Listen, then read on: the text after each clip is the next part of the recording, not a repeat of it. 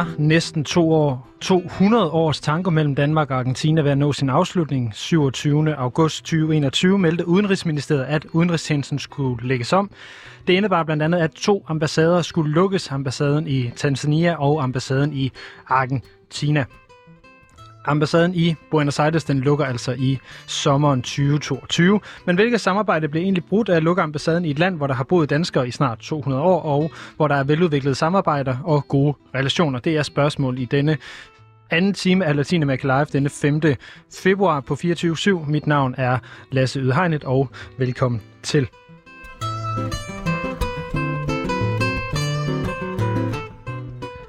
Til at øh, besvare spørgsmålet her, så har jeg de seneste par dage haft ringet til forskellige mennesker med viden om netop Danmarks forhold til Argentina. Det gælder forfatter Søren Flot, der har skrevet om de danskere, der udvandrer til Argentina. Det er den danske ambassadør i Argentina, Søren Føds, den, og hans argentinske kollega her i Danmark, ambassadør Conrado Solari Irigoyen, og det er Mikkel Hall, sektorrådgiver for samarbejde mellem København og Buenos Aires kommuner. Og til at starte med, så kan jeg sige, at øh, det at lukke ambassaden, det er altså en del af ændringerne i, at udenrigstjenesten skulle kunne levere på regeringsprioriteter. Det betyder blandt andet, at Danmark opruster på EU, NATO, FN, Arktis og Afrika. Der var ikke et ord om Latinamerika-meddelelsen, heller ikke i den udenrigspolitiske strategi, som den danske regering sendte ud til sine samarbejdspartnere her i januar 2022. Men i forhold til den annoncerede ændring beholder Danmark altså sine ambassader i Chile, Bolivia, Colombia og i Mexico. Så lidt dansk repræsentation er der altså tilbage i Latinamerika, på trods af, at øh, man lukker ambassaden i Buenos Aires. Men hvis man nu ikke øh, nødvendigvis ved, hvad øh, ambassader egentlig bliver brugt til, øh, det er jo sådan noget, som vi ved er repræsentationsskaber for, øh, for Danmark, hvor man kan henvende sig, hvis man har problemer, hvis man er dansker, hvis man er lokalt kan man søge visum eller, eller lignende, og så kan ambassaderne måske hjælpe med en eller anden form for erhvervssamarbejde. Men til at blive lidt klogere på, hvad en ambassade egentlig laver, der har jeg talt med øh, Martin Markusen, professor i offentlig forvaltning på Københavns Universitet, og hans speciale det er diplomati og udenrigstjenesten. Og jeg spurgte ham sådan kort og godt, hvad er en ambassade, og hvad laver man på den? Vi har en Wienerkonvention for diplomatiske anlægner, hvor det er klart defineret, hvad en ambassade skal kunne, og hvilke grænser den har. Og øh, groft sagt kan man sige, at den øh, skal lave kommersiel diplomati. Den skal forsøge at sælge nogle danske produkter i udlandet og, og tiltrække nogle investeringer til Danmark. Så det er en vigtig funktion. Så skal den lave offentlighedsdiplomati. Den skal oplyse om Danmark og danskerne og dansk kultur og forsøge at fremme danske værdier i udlandet. Og, øh, og endelig så skal den lave klassisk diplomati. Man skal indgå i, øh, i politiske forhandlinger med, øh, med de argentinske myndigheder. Så det er typisk sådan tre funktioner, man, man peger på. Man kan sige, at øh, der er nogle ambassader, der har en, en ekstra funktion, og, øh, og det er at, at være et samlingspunkt for, for danskere i udlandet. Og øh, der er nogle lande, hvor, hvor der er rigtig mange danskere, øh, og det kan være Argentina. Øh, mange, mange danskere bestemte steder i landet, som øh, holder fast i danske traditioner, det danske sprog, dansk kultur øh, ovenkøbet øh, en måde at dyrke religion på, som vi klassisk har gjort det hjemme i Danmark. Og øh, når der er mange danskere, så er det tit og ofte ambassaden, der sådan er omdrejningspunkten for deres, øh, deres aktiviteter. Øh, en vigtigt omdrejningspunkt, som er med til at holde det her danske diaspora, det danske miljø øh, ved lige og, og stærkt. Nu, øh, nu, nu foregriber du øh, hvad hedder det, forløbet en lille bitte smule, Martin Markusen. Øh, ja. Så inden vi kommer tilbage til det her med danskerne i Argentina og diasporaen osv., så, videre, så vil jeg lige høre, hvor, hvor har man øh, typ, altså Danmark har jo ikke ambassader i alle lande. Hvordan vælger man som land, hvilken, hvilket land man skal have en ambassade i, når de ligger, skal vi sige, oversøsk? Det er rigtigt. Øh, man kan sige, at øh, hvis man studerer hele repræsentationsstrukturen, det vil sige mønstret af ambassader og også generalkonsulater, vi har i, øh, i udlandet, så er der en, en kerne og en periferi.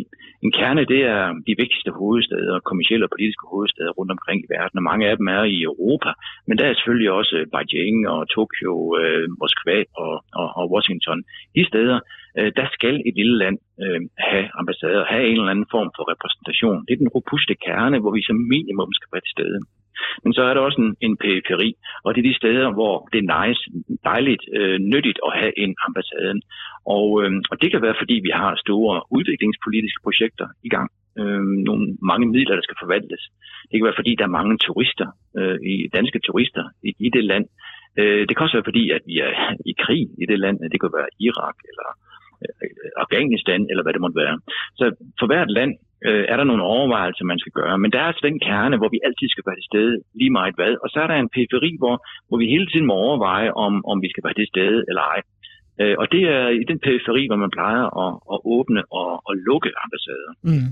Hvad er det, der oftest får et land til at lukke en ambassade? Det afhænger meget, øh, øh som årene det går. I de seneste 15 år har der, har der været et hovedargument for at lukke en ambassade. Og det har været, hvis, øh, hvis, hvis, hvis, øh, hvis, hvis de danske erhvervsvirksomheder, som eksporterer meget, ikke har kunne finde et marked øh, for deres produkter i det land. Det, der er sket i den danske udenrigstjeneste over de øh, sidste 15 år, det er, at, øh, at ud af de tre funktioner, som jeg nævnte før, altså det kommercielle øh, diplomati, offentlighedsdiplomati og, og det klassiske diplomati, der er det i høj grad det kommercielle diplomati, der har fået forrang. Man kan sige, at øh, mange af de ambassader, vi har, jo simpelthen er blevet handelskontor øh, først og fremmest. Øh, Øh, og, og, og der kan man sige, øh, at der, der, der, der har det altså været hovedargumentet, når man skal øh, åbne, men også lukke ambassader, hvorvidt markedet på en eller anden måde er, er, er gunstigt for, for det danske erhvervsliv. Så det er altså en beslutning, der bliver truffet helt uden politiske hensyn, men altså alene af hensyn til det danske erhvervsliv. Så i et land som, øh, eller når man så vælger at lukke den, en dansk ambassade i Argentina på baggrund af, at man vil lave en, en værdimæssig vurdering, altså øh, det lyder i, i mine ører mere som, at man vil der, agere efter danske værdier, øh, giver det så mening at lukke ambassaden i Argentina, øh, også hvis vi kigger på et kommersielt øh, Nej, ja, ja, personligt, der, der må jeg sige, øh, at der undrer jeg mig lidt. Altså, vi, vi, for så sent som i 2019, der, der var dronning Margrethe. Øh, på, øh, på officielt statsbesøg i, i Argentina, og alle, der var med, inklusive den store skare af, af erhvervsfolk, der, var, der var med, men også øh, offentlige myndigheder, der var med, de roste jo Argentina og det dansk-argentinske forhold til, til skyerne, at det ikke bare havde været godt i rigtig, rigtig mange år, men også ville være det i mange, mange år fremover. Så på det tidspunkt, altså for ganske kort tid siden i 2019, der havde man i hvert fald en vurdering af Argentina som et land, som, som Danmark skulle være med i så tager man sådan her to år efter en beslutning om, at nu er det lige pludselig ikke gyldigt længere. Nu, nu, nu skal vi lukke den her øh, forretning øh, ned. Nu er det ikke interessant at være i Argentina længere. Og hvad der er sket i de to mellemliggende år, det, øh, det, undrer, mig, det undrer mig så over. Jeg vil tro, at, øh, at man refererer tilbage til øh, øh, det nedadgående operationelle budget, øh, driftbudget i udenrigstjenesten, siger, at vi skal spare et eller andet sted. Men, men der er faktum jo det, at, at, at vi bruger 7,5 millioner kroner om året øh, øh, på at holde en ambassade i gang i, i, i Argentina. Det er ikke alverden i det, store, i det store regnskab. Det er altså ikke ret mange penge, man kan spare ved at lukke, lukke ambassaden ned. Så jeg undrer mig ligesom dig over, øh, hvad, hvad den rigtige bevæggrund egentlig har været. Og så lad os lige komme tilbage til det her diaspora, fordi øh, det er jo nemlig sådan, at der har været danskere i Argentina i næsten 200 år. Øh, der er mange danskere, der ud, udvandrer til Argentina og bor i det, der hedder Danskertrinkanten, som ligger øh, ned omkring en by, der hedder Tandil, øh, syd for øh, Buenos Aires. Øh, og man har det her store danske miljø efterkommer. Så vidt jeg ved, så er ambassadøren, den argentinske ambassadør i Danmark, sågar en efterkommer en af de her øh, udvandrere. Hvad er det, man mister som land, hvis man øh, hvad man sige, cutter øh, kontakten til øh, den her diaspora ved at lukke sin ambassade? Jamen, det er fuldstændig, øh, fuldstændig rigtigt, hvad du siger. Der er de her lande rundt omkring i verden, hvor der er en, et særlig stor, øh, en særlig stor dansk koloni. Man taler om, at, at, at der er et, et dansk diaspora i udlandet, som vi nok i Danmark øh, har været systematisk dårligt til egentlig at, at, at forstå og kommunikere med og også udnytte. Øh, lande som Tyrkiet, Israel øh, og Irland eksempelvis, Skotland også som en region, har været rigtig dygtige til at bruge deres diaspora rundt omkring i verden, men det, det har Danmark altså ikke været. Så hvad, hvad god til at bruge, mindre, mener du helt præcis der? Ja, altså sagen er jo den, at mange af de der diasporer har rigtig, rigtig mange ressourcer og et stort lokalkendskab. Øh, og, og, og det de gør, øh, det er jo selvfølgelig at trække på det her lokalkendskab øh, til at, at få åbne døre for, for deres erhvervsliv, øh, for, øh, for, øh, for uddannelsessøgende, øh, for politiske kontakter og, og så videre. Det er, altså, det er altså nogle, nogle, nogle ressourcer, som de her lande, Israel, Tyrkiet, øh, Irland og så videre, har øh, i, rundt omkring i verden, som, som man bruger, og også har diaspora-strategier for, for at bruge. Og der kan man sige, øh, der har vi i Danmark jo ikke udviklet sådan en, en diaspora-strategi. Faktisk har vi jo i høj grad ignoreret i lange stræk, at der er danske kolonier rundt omkring i verden. Og en af de danske kolonier, der er, øh, som er ekstremt lojal over for, for Danmark, øh, danske værdier, det danske samfund, danske institutioner, den findes jo, som du også nævner der, i, i Argentina. Så kan man, og, øh, undskyld, jeg men kan man ja. som andre ord sige, at man faktisk svigter danske værdier ved at lukke ambassaden i Argentina? Ja, det, man svigter i hvert fald øh, de danskere, som igennem de sidste 200 år, fra øh, de sidste 200 år jo har, har defineret sig selv som danskere og har opretholdt en forestilling om, at danskerne også godt kan øh, øh, kan lide dem. Ikke også? Altså, øh, de, de viser jo en loyalitet over for det danske fædreland ved at holde sprog og kultur og, og, og traditioner øh, ved lige. Øh, og, og så, hvad får de til gengæld? Ikke så meget. Og nu øh, kan man jo sige, at det forhold, at man lukker deres samlingspunkt, den danske ambassade i Buenos Aires, det er jo måske øh, et, et, et afgørende stød for det her diaspora. Det sidste spørgsmål, jeg har til dig, øh, Martin Markusen, professor i offentlig forvaltning ved Københavns Universitet, det er, når, nu har vi talt om værdispørgsmål, hvis vi så skal kigge på det økonomiske, der, øh, lige om lidt så bliver øh, den her EU-Mercosur-aftale formentlig ratificeret af EU, det vil sige, at man åbner et stort samarbejdsmarked med Mercosur, som Argentina er en del af. Hvor mange penge vil det komme til at koste Danmark, at man lukker ambassaden, når Mercosur-aftalen den bliver ratificeret? Jamen, du har jo, du har jo fuldstændig ret. Altså, i, øh, i Argentina, eller i Sydamerika, eller almindeligt, er der nogle, er der nogle protektionistiske kræfter, og der er nogle frihandelskræfter. Og, og Buenos Aires øh, og Argentina har jo hørt til øh, frihandelsgruppen, øh, som, øh, som vi jo skal støtte op omkring, og som vi også skal finde vores, vores, vores ben i, i forhold til.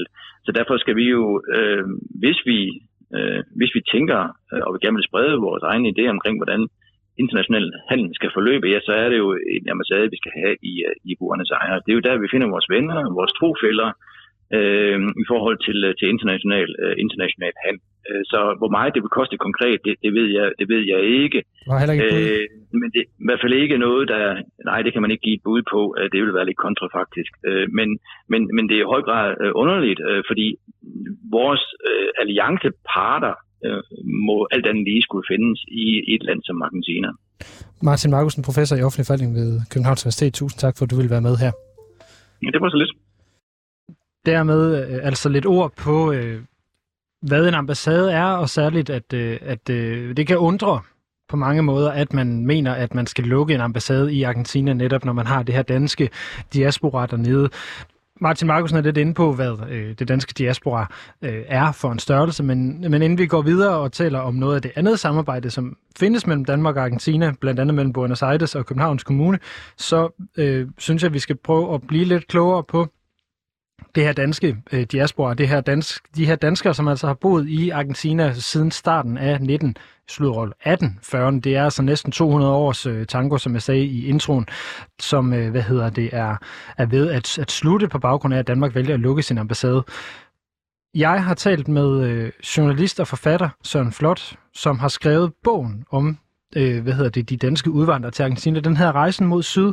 Og øh, da jeg ringede til Søren i går, der spurgte jeg ham som det første, hvem er de her mennesker, som kalder sig dansk argentiner? Jamen, det er jo øh, efterkommere af, af de danskere, som udvandrede tilbage i, fra, fra midten af 1800-tallet og frem til omkring 1930, øhm, og som har, i den grad har holdt fast i øh, både sprog og kultur, og ikke mindst religion. Øhm, ja, det, det er hvis, hvis man skal sige det sådan helt kort.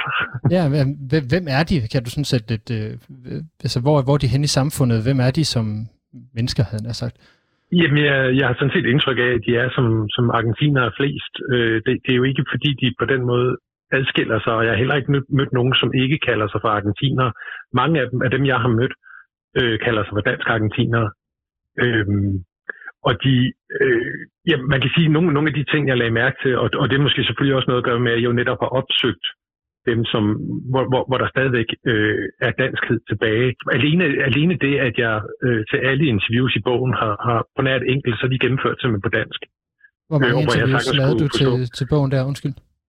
Åh, øh, jamen, en 20 stykker eller sådan noget, vil jeg tro.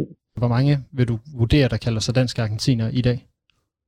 Ja, altså, man, man, man anslår, at der er omkring 50.000 efterkommere af, af danske udvandrere.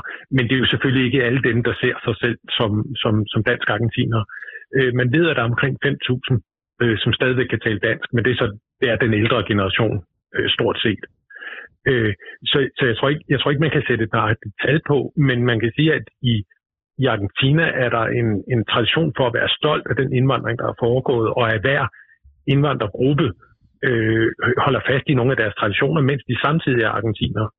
Øh, i, I Necochea, en af byerne, hvor der er, er en hel del efterkommere, der bliver der hvert år, når, når man fejrer øh, indvandrernes dag, jamen så, så mødes man på, på torvet, og hvor, hvor hver gruppe sådan så for eksempel serverer mad fra deres, øh, den oprindelige kultur, de har haft med. Øh, og, og det gør det er der også nogle af de her danske efter, der kommer, der gør. Så, så jeg har fået serveret både øh, smørbrød og, og øh, lavkage og rullepølser og den slags. Selvom det selvfølgelig så er kombineret med, med argentinsk mad også. Ja, jeg skulle, jeg skulle lige til at spørge, fordi jeg blev mærke det du sagde det her med, med at der var noget danskhed øh, tilbage. Øh, er, det, at danskheden det, der kommer til udtryk, det her med mad og sprog? Ja, altså det, det er især også religion. Altså fordi da, da danskerne kom ud der fra midten af 1800-tallet, der var de blandt de få øh, protestanter. Øh, de fleste, øh, øh, de fleste indvandrere til, til Argentina var jo i sagens natur øh, katolikker. Og, og da, da danskerne ankom til det område, hvor, som man kalder danskertrakanten, altså 350 km syd for Buenos Aires, der, øh, der ville øh, den lokale præst ville ikke vide dem og begrave dem og sådan noget, døbe deres børn. Øh, så der endte man med simpelthen at få en aftale med Københavns Stift, om at, ligesom, hvad skal man sige, at have en, en afdeling øh, i Argentina. Så, så, så den danske folkekirke er faktisk i, i, i Argentina. Når du taler om øh, religion på den måde, hvor meget dyrker de så øh, det her med, med den danske kirke og tro stadigvæk? Jeg kan jo kun tale for dem, som, som jeg har mødt, og det har i høj grad været igennem kirken, at jeg har mødt folk. Så, så der betyder det noget. Men det er jo lidt interessant at se, at selvom øh, sproget falder væk hos den yngre generation, så er der faktisk et stigende antal, som bliver konfirmeret i den danske folkekirke. Øhm, så der er, det var i hvert fald min fornemmelse, at der er ligesom en, en, en, en opblussen af interesse også blandt de yngre generationer. Øh, og jeg har, jeg har godt nok mødt en hel del, hvor der er jeg siddet så og talt, øh, lavet interview på dansk med deres forældre, og hvor, hvor, hvor enten børnene eller forældrene selv har sagt, men hvorfor ikke lært os dansk også, så vi havde det? Øh, det er jo lidt interessant, ikke? Øh, også fordi hele den snak, der har været i Danmark om, hvad danskhed er og sådan noget, der, der siger de jo i Argentina, jamen danskhed, det ligger ikke nødvendigvis i sproget. Altså, øh, jeg var til øh, sådan, øh, hvad hedder sådan noget, øh, øh, sådan en foreningsfrokost øh, i, i den danske kirke i Necochea, og hvor der kom øh, damer fra, fra hele det her område i Danskertrikanten. Og der vil jeg tro, øh, har det måske været en ud af fem, en ud af otte, der, der talte dansk. Alle de andre kvinder øh, talte ikke dansk, eller kunne måske forstå lidt. Og alligevel, så, så følte de sig alle sammen, om ikke danske, så i hvert fald dansk-argentinske. Altså, de følte, de havde en tilknytning til det danske. Øh, og jeg, jeg kan tydeligt huske, at jeg spurgte en af dem, jamen, jamen hvorfor egentlig? Altså, når, øh, når jeres forældre ikke har været i Danmark, jeres bedste forældre i nogle tilfælde, endda også oldeforældre ikke har været i Danmark, hvorfor så? Og så, så siger hun bare, jamen det kan jeg jo ikke forklare dig, det er jo bare noget, jeg føler. Kan du øh, sådan lige sige noget om, hvor, hvor ligger de sådan hen i, i samfundet? Er de øh, håndværkere? Er de landmænd? Øh, hvad er de? Fordi de kom jo, mange af dem, som bønder fra, fra Møn og, og Lolland og, og de der sydsjællandske øer. Ja, altså, øh, de klarede sig jo på, på, altså sådan over hele spektret, altså lidt ligesom man også så i USA, ikke? Altså, øh, der er jo eksempler på nogen, der havde mere jord, altså de kom fra nogle små husmandssteder, ikke? Og så var der nogle af dem, der bare havde mere jord end, end greven på Knuttenborg, ikke? Øh, og så har du også eksempler på nogen, som går fuldstændig hundene og bliver omvandrende vagabunder, og som egentlig bare går fra dansk gård til dansk gård. Så, så man kan sige, øh, øh ja, så, så er der selvfølgelig også en del, der er blevet, øh, der er også blevet håndværker og handlende og sådan noget. Så, så det er mit indtryk af, igen, altså, at det er jo ikke, fordi de skiller sig ud på den måde. Øh, jeg fik bare fortalt, en, en ting, jeg fik fortalt, var, at øh, det er nok den dag i dag, at hvis man skal have en håndværker, så er der mange, der går efter en, der har et dansk efternavn. fordi de siger, at, at, at der er lidt mere styr på det. En aftale er en aftale, og der er, lidt, der er nok lidt mere tillid. Øhm, men, men det er jo ikke noget, jeg sådan har talt på. Jeg kan bare, det, det er bare en, en ting, jeg har fået fortalt flere gange, altså uafhængigt af hinanden. Så, så der er måske nok noget, der stadigvæk øh, holder ved. Øh, men, men, jeg, men jeg tror som ikke, sådan, det har i hvert fald ikke været mit indtryk, at, at de danske efterkommere i Argentina skiller sig ud øh, sådan øh, socialt og, og altså sådan i forhold til, med, hvilke jobs de besidder og sådan noget. Øh, det, det, det, det, det tror jeg ikke. Det er i hvert fald ikke noget, jeg har stødt på. Ja, altså, jeg, jeg, jeg, jeg sammenligner det lidt med øh, mindretallene ved den dansk-tyske grænse. Altså, der har vi jo heller ikke det her med sindelagskontrol, og, og ligesom, at man ligesom skal forsvare eller gøre rede for, om man føler sig som det ene eller det andet. Og det er meget mit indtryk her også. Altså som de siger, jamen, jeg kan godt både være 100% argentiner og 100% dansk. Mener du, og det er et personligt spørgsmål, mener du, at øh, man så svigter de her danskere ved at øh, lukke ambassaden nu? Jeg tror også, at, åh, at, det er jo sådan noget, øh, det er jo mest et politisk spørgsmål, ikke? Altså, jeg, jeg tror mere, jeg synes, det var lidt ærgerligt, altså netop fordi der er den særlige historie, og som mange danskere, altså her i Danmark måske ikke kender til. Og der ved jeg ikke, om det at have en ambassade, om det måske vil være en måde at, at holde fast i, i den kontakt på. Altså man kan se for eksempel, da dronning Margrethe var på besøg, ikke? der er jo rigtig mange af dem, der snakkede om, at, altså at vores dronning, altså set med deres øjne, vores dronning kom på besøg. Øh, og det, jeg kan også se inde på de forskellige Facebook-grupper og sådan noget, hvor, hvor, hvor Dansk Argentin er med, at, at der er en stor interesse. Men på den anden side må ikke den interesse stadigvæk vil være der, selvom der ikke er en ambassade. Altså det, det, det jeg kender til, er jo mere sådan, hvad skal man sige, det er jo mere blødt. Det er jo ikke, det er jo ikke noget, der handler om handel og om altså politik og sådan noget. Det er jo mere en, en følelse. Og jeg tror nu altså ikke, jeg tror ikke følelsen går væk. Altså, den har været der i fem generationer eller mere. Øh, men jeg håber da, uanset om ikke andet, så øh, enten der øh, fortsat kommer til at være en ambassade eller ej, så håber jeg i hvert fald, at det er en historie, der bliver mere udbredt, fordi det, det siger jo stadigvæk noget til os i dag om hele den der diskussion, vi har om danskhed, og det kan dansk argentinerne stadigvæk lære os. Søren Flot, øh, øh, journalist og forfatter til bogen øh, Rejsen mod Syd, altså om historien om danskerne, der tog til Argentina. Tak for, at du ville være med her. Det var så lidt.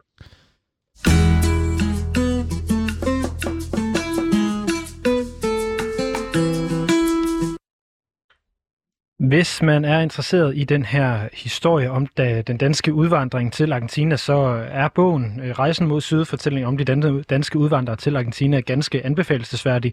Hvis man vil blive endnu klogere på den her migration, som jo også i dag foregår den anden vej, hvor rigtig mange argentinere kommer og arbejder i Danmark øh, på det, man hidtil har haft som det, der hedder et Working Holiday Visum, øh, så kan man finde den podcast, der hedder Det andet Amerika, som for et lille års tid siden øh, lavet en udsendelse, der hedder Pampassen tur retur migration mellem Danmark og Argentina, og der er Søren Flot altså også med og fortæller blandt andet nogle af donorerne for bogen, og så er der en argentinsk migrant øh, med også, som fortæller om, øh, om at være argentiner i Danmark. Den kan være lidt svær at finde, den er nemlig ikke på Spotify, så vidt jeg lige har tjekket her, mens øh, interviewet med Søren kørte, men man kan altså finde det på den app eller den hjemmeside, der hedder soundcloud.com, hvis man søger på podcasten Det andet Amerika. Men lad os prøve at komme, øh, komme videre med øh, det her samarbejde, der er mellem Danmark og Argentina, fordi det er altså ikke kun i diasporaet og i de her, øh, hvad kan man sige, de danske øh, efterkommere, at der er en relation til Danmark. Som sagt, så er der også et øh, samarbejde mellem Buenos Aires øh, og Københavns kommuner. Det er det, som man lidt, eller lidt teknisk kalder et sektorsamarbejde. Og det vil altså sige, at øh, det er et udviklingsprojekt. Selvom Argentina ikke er et, sådan et traditionelt udviklingsland længere, så er det altså et udviklingsprojekt, øh, det her sektorsamarbejde, hvor pengene kommer fra Danida. Og det er, synes jeg personligt var lidt interessant, for for et års tid siden, der var jeg inde og kigge på, hvor mange øh, Danida og udviklingskroner den danske stat lagde i de diverse øh, dele af verden, og der er så ingen projekter, der får penge, eller i hvert fald, at de er klassiske udviklingsprojekter, der får penge i Latinamerika. Så det er altså de her sektorprojekter, som er hævet en lille bitte smule over det, som er de typer af projekter, som man blandt andet bruger til at have en kontakt mellem øh, de danske, øh, eller Danmark og Argentina i det her tilfælde mellem Københavns Kommune og Buenos Aires Kommune. Og jeg har talt med øh, Mikkel Hall, som er sektorrådgiver og er sidder i øjeblikket ansat på ambassaden i Argentina og driver det her sektorsamarbejde, som er mellem Københavns øh, Kommune og mellem Buenos Aires øh, Kommune. Og jeg startede med at spørge ham, da jeg talte med ham i går, øh, tænkte jeg også for jer lytters skyld, simpelthen for at vide, hvad jeg skal lige have mikrofonen til at være med her. Hvad er et sektorsamarbejde? Det er altså med Mikkel Hall, som er sektorrådgiver og øh, ansvarlig for det her øh, sektorsamarbejde mellem Buenos Aires Kommune og Københavns Kommune, der blev spurgt om det. Et øh, sektorsamarbejde er et, et samarbejde mellem en dansk myndighed og en tilsvarende myndighed i et udviklingsland. Det er typisk en, en statslig myndighed, som Energistyrelsen eller Miljøstyrelsen, øh, men i det her tilfælde er det så mellem to øh, kommuner, Københavns Kommune og, øh, og kommunen Buenos Aires, som samarbejder om at udvikle et øh, bestemt område i, i, den pågældende, i det pågældende land eller den pågældende by, øh, inden for områder, hvor den danske myndighed har en, en, en særlig ekspertise, øh, der er værdifuld for, for, for den by eller, eller det land. Hvordan adskiller det sig fra et øh, klassisk ud, udviklingssamarbejde? Man kan sige, at det er med udviklingslande, som, som man typisk vil kalde, kalde vækstlande, som, øh, som øh, man laver et, et, man skal sige, et, et, et nærmere samarbejde med omkring øh, forskellige politikområder, øh, uden at, at altså komme med penge til at, at lave den tekniske udvikling. Man investerer ikke i land, øh, som man gør på i et, et udviklingsprojekt. Man kommer med ekspertise, som man deler. Så det er, er, er erfaringsudvikling i højere grad, end det er, end det er økonomisk hjælp af en eller anden art. Kan man på den måde sige, at det er øh, erhvervsfremmende på den måde, at øh, argentinske virksomheder øh, og, og, og jeg vil sige, kommuner i højere grad får til et kendskab til dansk know-how og til danske produkter? Helt sikkert. Altså det har en, en kommersiel dimension, de her samarbejder, øh, og kan være med til at åbne døre for, for danske virksomheder. Jeg kan sige indirekte ved, at, at øh, som du siger, det skaber kendskab til, øh, til de danske løsninger, og, øh, og man får et, et nært forhold til en, en, en myndighed, som, øh, som kan være en potentiel kunde. Hvor, øh, på hvilke områder samarbejder øh, Københavns Kommune med Buenos Aires? Vi har øh, tre områder, øh, som udvalgt efter, at det er områder, hvor, hvor Københavns Kommune har nogle særlige erfaringer, øh, som, øh, som er, er interessante globalt set, og hvor, hvor Buenos Aires så har et særligt behov. Øh, og det, det ene område er på klimatilpasning i forhold til at, at reducere risikoen for oversvømmelser, hvor Københavns Kommune de sidste 10 år cirka har arbejdet meget intens med at udvikle løsninger til at håndtere vand på overfladen, så man øh, kan undgå øh, risikoen for, for, for skader ved oversvømmelse, og samtidig lave en mere attraktiv by. Og der er Buenos Aires igennem et, et meget tilsvarende forløb, øh, hvor, øh, hvor, hvor Københavns eksperter hjælper dem med, øh, med, med det. Så er det på energiområdet i forhold til energiforbruget i de offentlige bygninger, hvor, øh, hvor, hvor Københavns Kommune har, har erfaringer med at, at, spare på energi øh, og styre energiforbruget. Øhm, og, øh, og det kan selvfølgelig spare, øh, spare penge for kommunen, og det kan også spare, øh, spare klimaeffekt øh, øh, i forhold til, øh, til, det, til lave energiforbrug. Og endelig så er det et samarbejde mellem de to spildevandsmyndigheder i de to byer øh, på spildevandsområdet i forhold til at, at reducere energiforbruget til spildevandsrensning, som bruger en forfærdelig masse energi, og samtidig producere energi. Øh, I København er der renseanlæg, som, som producerer mere energi, end de forbruger, hvilket er en, øh, nærmest en, en verdenssensation, øh, og, øh, og noget, som, øh, som er relevant for, øh, for Buenos Aires at lade sig inspirere af. Hvorfor samarbejder Københavns Kommune med Buenos Aires på, på de her områder? Så først og fremmest så er det øh, en del af Københavns Kommunes øh, internationale strategi og bidrage til en bæredygtig udvikling i verden, især på, på klimaområdet, og det er så derfor, at klima er et, helt centralt tema i det, det samarbejde, vi har. Så de har altså en, en ambition om at, at hjælpe verden baseret på, på nogle af de erfaringer, øh, Københavns Kommune har. Øh, men så har det også andre fordele i forhold til øh, den, den kommercielle øh, dimension, som vi var inde på, for at hjælpe øh, danske virksomheder. Men også som, øh, som organisation kan, kan Københavns Kommune lære noget øh, af, af, af samarbejderne, øh, og ikke mindst kan deres øh, medarbejdere vokse, øh, øh, gøre erfaringer, der gør dem til, til dygtigere medarbejdere, og man kan også øh, være med til at fastholde øh, dygtige medarbejdere, fordi at man, man får en interessant øh, arbejdsplads. Så hjælper det nok også, at, at udenrigsministeriet betaler, øh, så man ikke bruger, øh, bruger øh, hvad skal man sige, man ikke konkurrerer med, med, med vuggestuer og, og skoler i, i kommunen i forhold til at, at arbejde internationalt.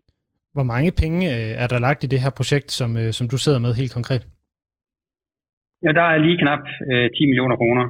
Øhm, og øh, plus, plus, min, øh, plus min løn. Så i udviklingsbistandssammenhænge er det absolut øh, småpenge. De fleste af de penge, de går til at kompensere Københavns Kommune for den tid, som, øh, som eksperterne fra København bruger på at, at samarbejde med, øh, med deres partnere her i, i Buenos Aires. Hvor lang tid øh, kører det her, eller har det her projekt kørt, og hvor længe skal det fortsætte endnu?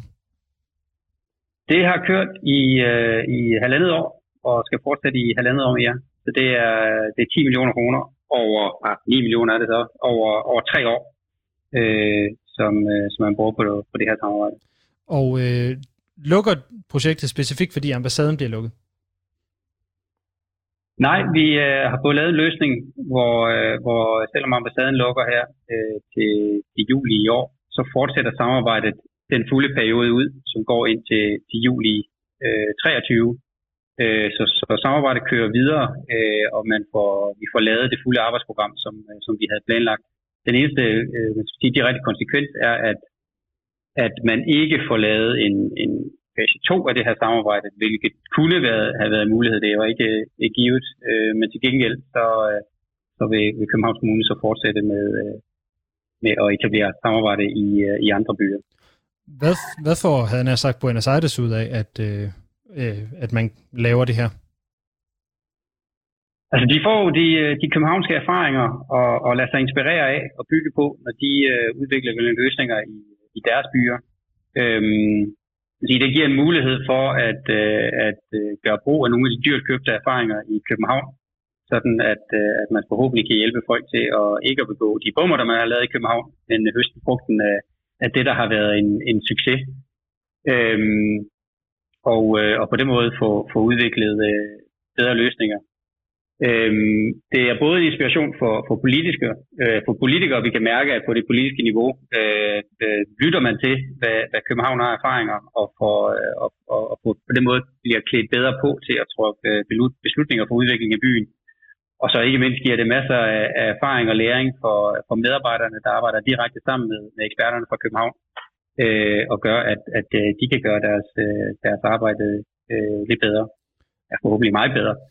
Øh, og, øh, og man kan i hvert fald sige, at, at det har flyttet, øh, virkelig flyttet nogle ting her i, i byen i, i Buenos Aires. Øh, både til så, inspireret til, til, til politiske beslutninger, til, til nye veje, øh, byen øh, udvikler sig på, og i forhold til de, de, de konkrete løsninger. Sidste spørgsmål, øh, Mikkel Hall.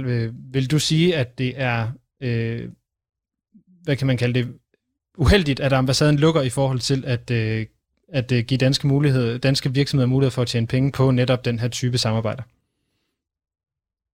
Det er ikke ideelt, men med den løsning, vi har fundet, så, øh, så synes jeg, at man, er, man har gjort det rigtig fornuftigt øh, med, at, at samarbejdet kan, kan nå i mål, og man kan få indfriet de, øh, de konkrete målsætninger, der var, der var for det. Øh, så øh, det er selvfølgelig ikke omkostningsfrit at, at lukke en ambassade i forhold til det videre arbejde, men i forhold til det specifikke samarbejde, der er det øh, yderst fornuftig løsning, der er, øh, vi er med. Mikkel Hall, sektorrådgiver, øh, ansat i, på den danske ambassade i Argentina. Tak for, at du er med her. Ja, tak.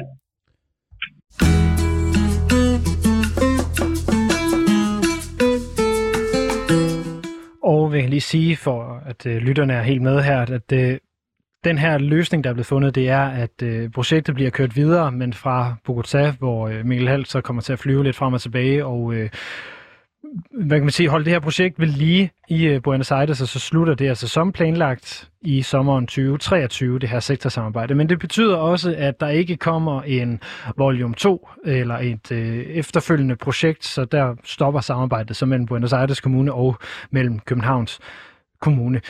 Det er jo så et af de her, hvad kan man sige, offentlige samarbejder, der er, men øh, Argentina er jo også et, et punkt for øh, eksport, og øh, jeg har talt blandt andet med en af de øh, studerende på Københavns Universitet, der faktisk lige nu sidder i Argentina og er ved at undersøge konsekvenserne af, at den her ambassade den bliver lukket. Og det er selvfølgelig lidt, lidt, øh, lidt andenhåndsoplysninger, men det som øh, de indtil videre har fået at vide i deres interviews med danske virksomheder, det er, at øh, at ambassaden flytter, det er lidt ligesom at have et bord uden, øh, øh, hvor der ene ben det mangler det fungerer bare ikke helt lige så godt.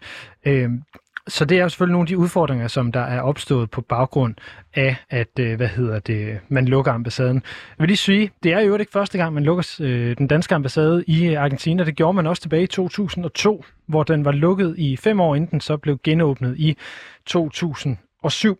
Og nu har man altså så besluttet at, at, øh, at lukke den øh, igen, altså med øh, kraft, eller det træder i kraft, den her lukning fra sommeren 2022, altså i juli måned.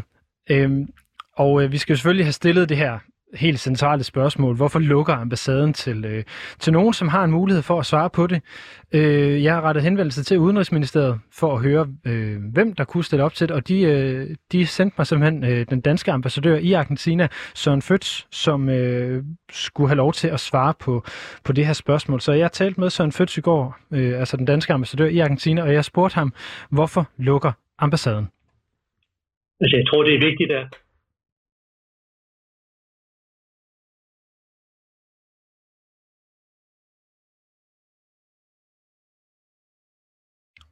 Og der var vist lige et lydproblem, det var den forkerte, jeg fik skruet ned på her. Så han blev altså spurgt, hvorfor lukker ambassaden i Argentina?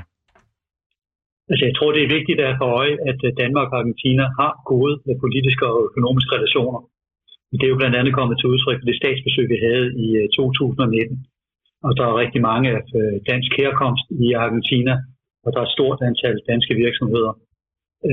Og alle er jo enige om, at det er beklageligt, at ambassaden må lukke. Altså det har været en svær beslutning på rigtig mange måder, øh, både fra ambassadens brugere og så selv sagt fra ambassadens ansatte, hvor vi har en masse dedikerede og dygtige kolleger her, i, øh, som vi nu må prøve at tage bedst mulig hånd om. Altså lukningen er jo en del af at finde større beslutning om, hvordan udenrigstjenesten øh, skal prioritere sine ressourcer. Øh, der, hvor Danmark har mest på spil. Og det betyder, at der er nogle steder, man opjusterer, og der er nogle steder, man nedjusterer. Der, hvor man opjusterer, det er så blandt andet på det multilaterale for eksempel i NATO, FN, EU osv. Ikke? Og i den forbindelse, der har man altså så også gået vores øh, repræsentationsstruktur igennem og øh, fundet ud af, at man har været nødt til at lukke øh, i alt fire steder. Ikke? Og man skal huske på, at Danmark jo trods alt er et lille land, og ressourcerne de er begrænsede. Øh, vi kan ikke smøre, øh, smøre alt for tyndt ud på brødet, og vi har brug for kampkraft en række steder, øh, hvor vi har øh, noget på spil hvor vi har mest på spil. Og så er det altså så pilen peget på Argentina, øh, som en af fire repræsentationer, der skal lukke ud over generalkonsulaterne i, i Chongqing og i, i Barcelona, og så vores ambassade i, i Tanzania. Og så det er, altså, det er en samlet beslutning, som er baseret på øh, udenrigspolitiske hensyn, på økonomiske, kommersielle hensyn, og så på borgerservicehensyn. Og, og det valg har ikke været let. Øh, og for så vidt angår Argentina, så, øh, der vil vi jo fortsat arbejde på at have gode relationer mellem Danmark og Argentina. Og i sagens natur, så kan vi selvfølgelig ikke være lige så tæt på, øh, som vi er med en ambassade, når vi ikke længere har en ambassade. Men så må vi lægge os i scenen øh, andre steder øh, igennem øh, de øvrige repræsentationer, vi har i regionen, og igennem øh, multilaterale sammenhæng. Så, og så skal man jo så også huske... Undskyld, jeg afbryder, men jeg, jeg vil lige spørge, fordi vi har jo et... Øh, der, I Argentina er der jo dansk mindretal, som er større end det er de fleste andre steder i, øh, i, i verden, og der er stadigvæk mennesker, der taler dansk, og vi har, som, som der bliver sagt, masser af relationer i Argentina. Øh, jeg, jeg, jeg har bare lidt stadigvæk lidt svært ved at forstå, hvordan man ikke, hvordan man ikke kan, kan tage hensyn til det. Øh, det er jo en historisk relation, som går mere end 200 år tilbage. Jamen, det er jo rigtigt, at de relationer mellem Argentina og Danmark, de er rigtig mangeårige. Altså, og der er mange af dansk herkomst i Argentina, øh, som både argentiner og danskere, eller meget ofte er argentiner, som har en dansk kultur. Så, så det, er, øh, det er helt korrekt. Men øh, samtidig så skal man jo så også huske på, øh, hvad er det øh, for behov, de pågældende har. Altså hvor stor en efterspørgsel er der efter de ydelser, som ambassaden øh, kan give. Og øh, vi øh, tager selv sagt hånd om og søger at fremme dansk kultur men det, som måske er det mere borgernære med udstedelse af pas og så videre, øh, det er ikke så omfangsrigt, så at det i sig selv kan bære en, en ambassade. Og i øvrigt vil jeg så også selv sige, at det er jo så min, min personlige erfaring, at jeg har haft meget stor glæde af, at vi har et øh, dansk mindretal her, ved at kunne deltage i, uh, i seminarer, noget af det, som vi kalder danske trekanten. Og både Mikkel og jeg, øh, vi går op, ofte op i uh, Danske Klubben, som ligger her i, i samme bygning som ambassaden, og kan få et uh, dansk måltid mad. Så, så det er klart, at det er også øh, en facet i det her. Hvor mange, danske, altså, hvor mange argentiner kommer til Danmark øh, grundet, at øh, man har de her relationer til, øh, til Danmark fra Argentinas side, øh, og at man har haft en ambassade i Argentina? Altså, det er svært at holde, holde tal på mange af de her ting. Hvad er det, der øh, gør, at folk ønsker at rejse til, rejse til Danmark, eller omvendt ønsker men det, men det er vel jer, der udsteder visaet, undskyld? Ja, men nu er Argentina, de er jo visumfri til, øh, de er visumfri til Danmark, så øh, man kan frit rejse til Danmark. Hvis man skal have arbejds- og opholdstilladelse, så skal man øh, via ambassaden. Men hvis man kigger på Danmarks statistik, så er der omkring øh, 3.800 øh, argentinere, der er bosiddende i Danmark. Men dertil kommer der formentlig et relativt stort antal, som har et dobbelt statsborgerskab, typisk italiensk, spansk, portugisisk, og de opholder sig så i Danmark på øh, det statsborgerskab som EU-statsborger. Så hvis man kigger på, øh, for eksempel øh, meget moderne, går ind og kigger på Facebook og ser, hvor mange er medlemmer af de forskellige Facebook-grupper, så kan man se, at den øh, Facebook øh, øh, den Facebook-gruppe, der er fra Argentina og Danmark, den har omkring 12.000 medlemmer. Øh, så det er nok, nok omkring det tal, vi taler om. Der er ganske mange argentinere også i Danmark. Um, altså, der har været den her ordning med det, der hedder et uh, working holiday visa, som rigtig mange, uh, særligt unge argentinere, er kommet til Danmark uh, på. Har I tal på, hvor mange der, er, der er kommet uh, gennem den ordning? Altså, det er jo en rigtig populær ordning, og en uh, god ordning, som jo har til formål at sikre kulturudveksling mellem Argentina og Danmark. Der er ikke mange danskere, der har brugt den til at uh, tage uh, working holiday til Argentina, men der har været mange argentinere, som har brugt den til at tage til Danmark. Og da den var på det højeste i 2019, der var der omkring øh, 2.000 argentinere, der fik øh, de her working holiday øh, visum. Og det øh, blev også set som måske at gå lidt ud af det omfang, man havde tænkt sig, at ordningen skulle have. Og det førte så til en øh, politisk øh, aftale i Folketinget, hvor man blev enige om, at der skulle man sørge for at begrænse antallet. Så der er lagt en kvote ind nu, som hedder 150 om året.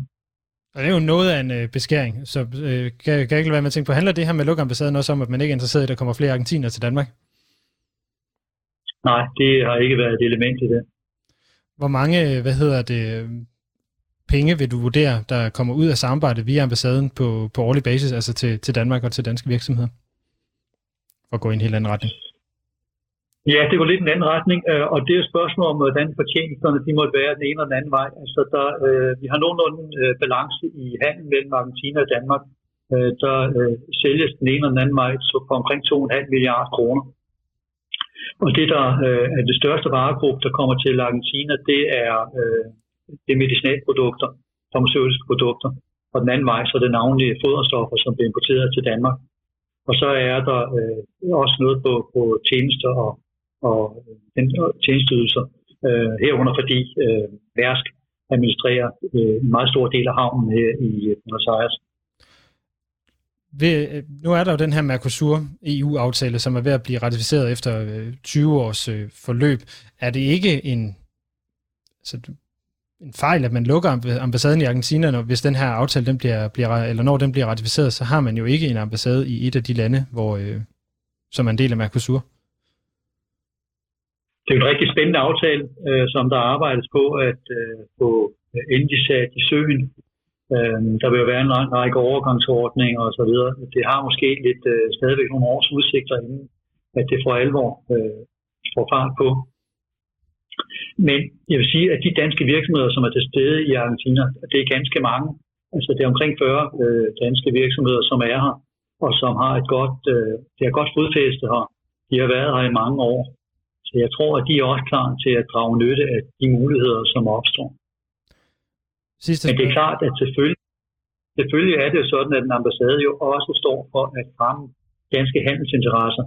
Og når der kommer nye muligheder, så kan det være en fordel at have en ambassade. Men det er jo så der den anden vej rundt, hvor man jo sige, at Danmark er et lille land, og at vi desværre ikke kan være øh, alle steder på, på en gang med den øh, kraft, vi gerne vil have. Sidste spørgsmål, Søren Føds. Mener du, at det er den rigtige beslutning at lukke ambassaden i Buenos Aires? Jamen altså, det er jo ikke øh, andet at sige til det, at det er en politisk beslutning, som er truffet i Danmark, hvor man skal prioritere mellem de mange udfordringer, man står overfor. Søren Føds, ambassadør øh, for Danmark i Argentina. Tak for, at du vil være med her. Ja, velbekomme, og tak for din interesse.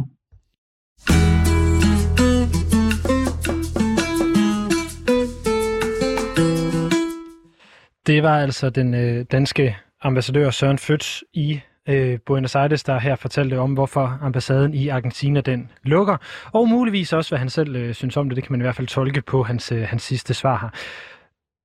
Vi skal jo selvfølgelig også høre lidt til, hvad er den øh, argentinske holdning til, at øh, Danmark lukker sin ambassade øh, til at gøre det. Der øh, var jeg i går over og besøge den argentinske ambassadør, som øh, sidder i på fjerde sal over på Borgade i København.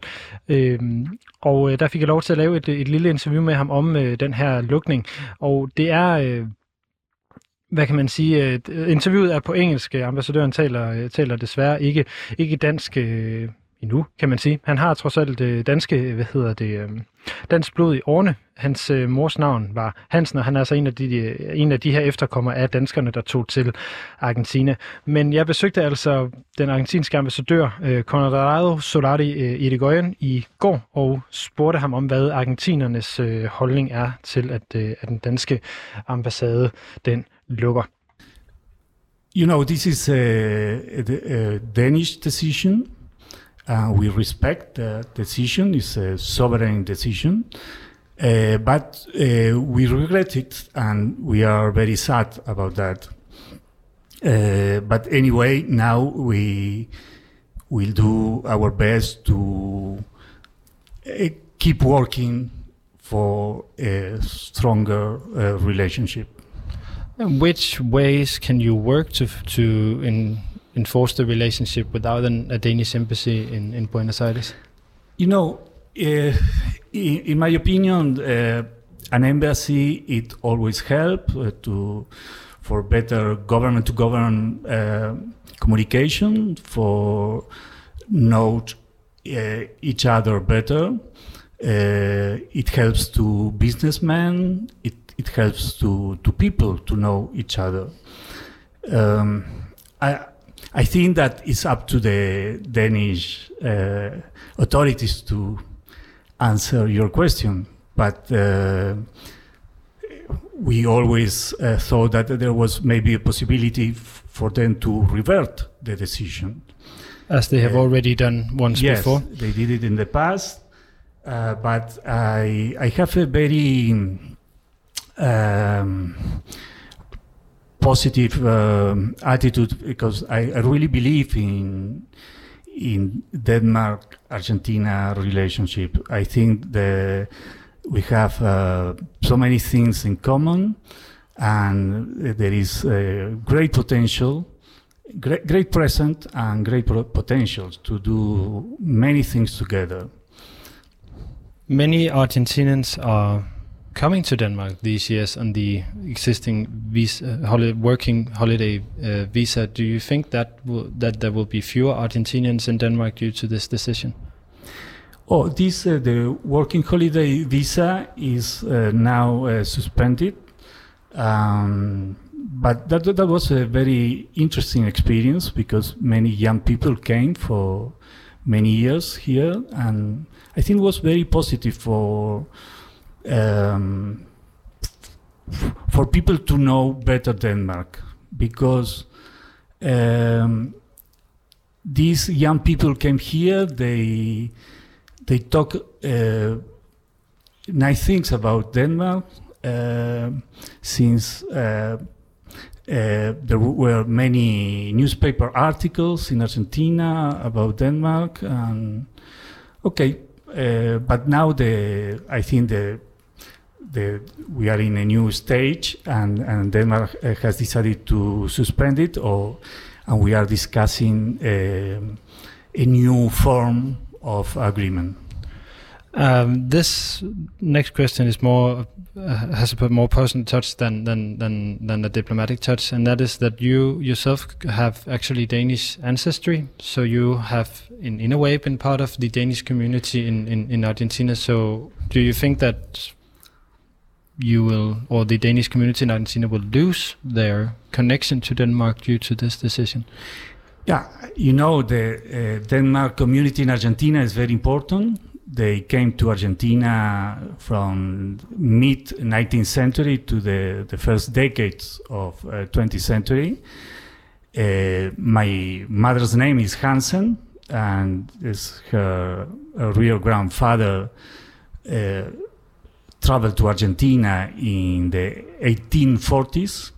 Many of them, they still keep the language. That's something incredible. And they, they dance the Danish uh, uh, music and, and it, it's very important uh, for we are a country made um, mostly by immigrants uh, from many of them from different parts of Europe, and the Danish community is uh, is an important one. It's not the, the most important because we, we receive a lot of uh, immigration from Spain and Italy, but uh, the Danish one is uh, is still present, and I think that the they are very close to Denmark. They they have their groups uh, and they they they uh, they have their churches church uh, in in different cities. They used to have a school, a Danish school in in uh, in the south of Buenos Aires, uh, and I think this uh, community they, they still feel very close to Denmark, and that's why when Her Majesty the Queen visited Argentina uh, two years ago, uh, she visited uh, Tandil. It's uh, and she met this uh, Danish community. So mm. to to just to interrupt you quickly, the to have the, the Danish community there and to preserve it is, is, is very important also for the Danish and Danish Argentinian relationship. Yeah, yeah. You know, we, we always think that diplomacy is uh, is not only economy or business. Of course, business is very important, but uh, when you have this kind of cultural link, uh, we we think uh, it becomes very important in, in, in, in our relationship. Mm. Um, my last question is: What do you fear? Um, losing without the Danish embassy in, in terms of the connection to Denmark? You know, we'll see. We'll see because, uh, and as I told you, it's uh, more up to them to to tell you how they plan to organize themselves. But uh, we we have uh, we want to be very proactive and, and positive and to build up uh, uh, an excellent relationship. We are an important economy in Latin America, the, the third GDP. Danish exports to Argentina are uh, always the, the, most important after Mexico and Brazil. And, and investments and uh, Danish companies are present and are still investing in Argentina. Uh, therefore, uh, ensure that uh, we we can complement very well because Danish, Denmark offer a lot of uh, green technologies. We are a country with a very modern agriculture and also very committed with climate change. And I think we can we can uh, we have uh, in the future our roadmap is full of possibilities. Mr. Ambassador, thank you so much for taking your time to be here. You're welcome. Og det var altså den argentinske ambassadør, der fortalte lidt om øh, Argentinas holdning øh, og tanker om, at Danmark lukker øh, sin ambassade i, øh, synes jeg, personligt ganske diplomatiske vendinger. Det var også øh, alt, hvad I får fra denne øh, udgave af Latinamerika Live, hvor vi altså i første time kørte nyt fra den nye verden med forskellige nyheder fra Latinamerika og forskellige tendenser, der blev sat fokus på. Og i denne time altså fuldt fokus på Danmarks forhold til Argentina som er altså en historie, vi ikke forhåbentlig kommer til at øh, slippe her i løbet af foråret, inden den danske ambassade den, øh, den lukker. Næste gang, der er Latinamerika Live, det er først desværre igen om tre uger fra 16 til 18 her på 24.7. Nu er klokken 6, der er nyheder, og jeg håber, I alle sammen får en rigtig god aften.